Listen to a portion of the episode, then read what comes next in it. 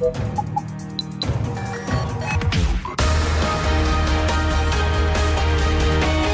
Tube, l'intervista di Marta Cagnola.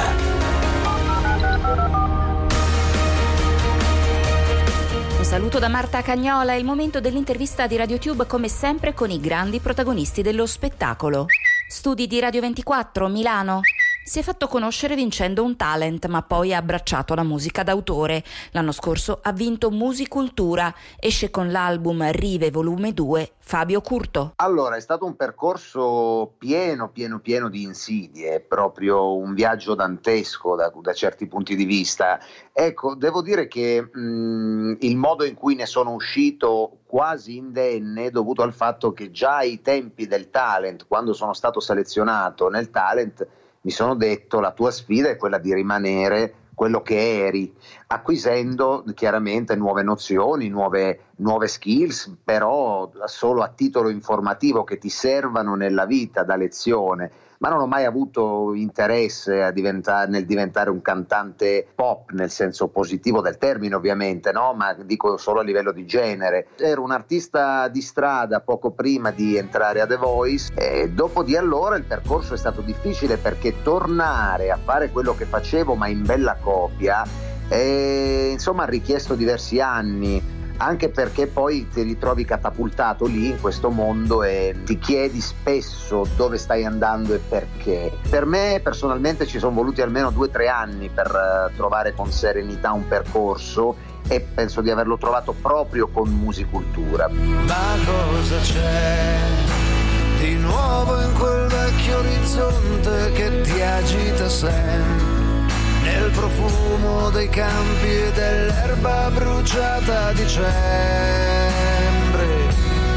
Un sorso a te ed uno al bambino che corre inseguendo il tramonto, mentre un soffio leggero lo porta lontano dal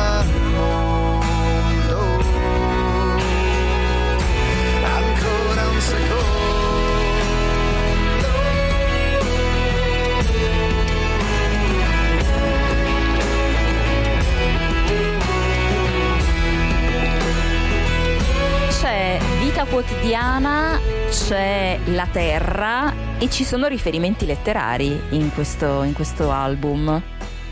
Sì, allora eh, in realtà il rifer- anche il riferimento letterario poi ricade nella, comunque nella, nella, terra, nella vita vissuta e nel viaggio, perché Hermanes per me è stato un, uh, uno scrittore molto molto importante, proprio personalmente nella mia vita con uh, Diari di vagabondaggio con, uh, e in particolare con Narciso e Boccadoro, io ho provato quella sensazione magica che si prova ogni tanto leggendo un libro di non essere soli, eh, ecco, non, di non essere soli, che qualcuno ha pensato nel tuo stesso modo prima di te e l'ha descritto in una maniera magnifica magnifica, incantevole. Dopo questo percorso così complesso, fatto di tante cose, Cosa desideri che il pubblico italiano conosca di Fabio Curto?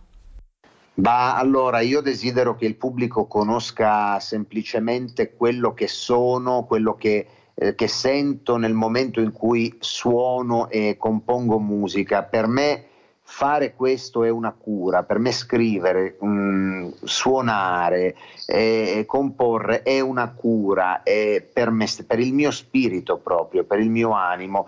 Quello che desidero è che la gente conosca questa motivazione che spinge eh, me, Fabio Curto, a fare musica e che quindi recepisca questi lavori come come, un, come, una compagnia, una compagnia da utilizzare nel miglior modo, come, come, ognuno crede, una, una, consolazione, un momento di, di, di gioia, di svago, d'allegria, una, uno spunto di riflessione, un momento per riflettere sulla nostra esistenza.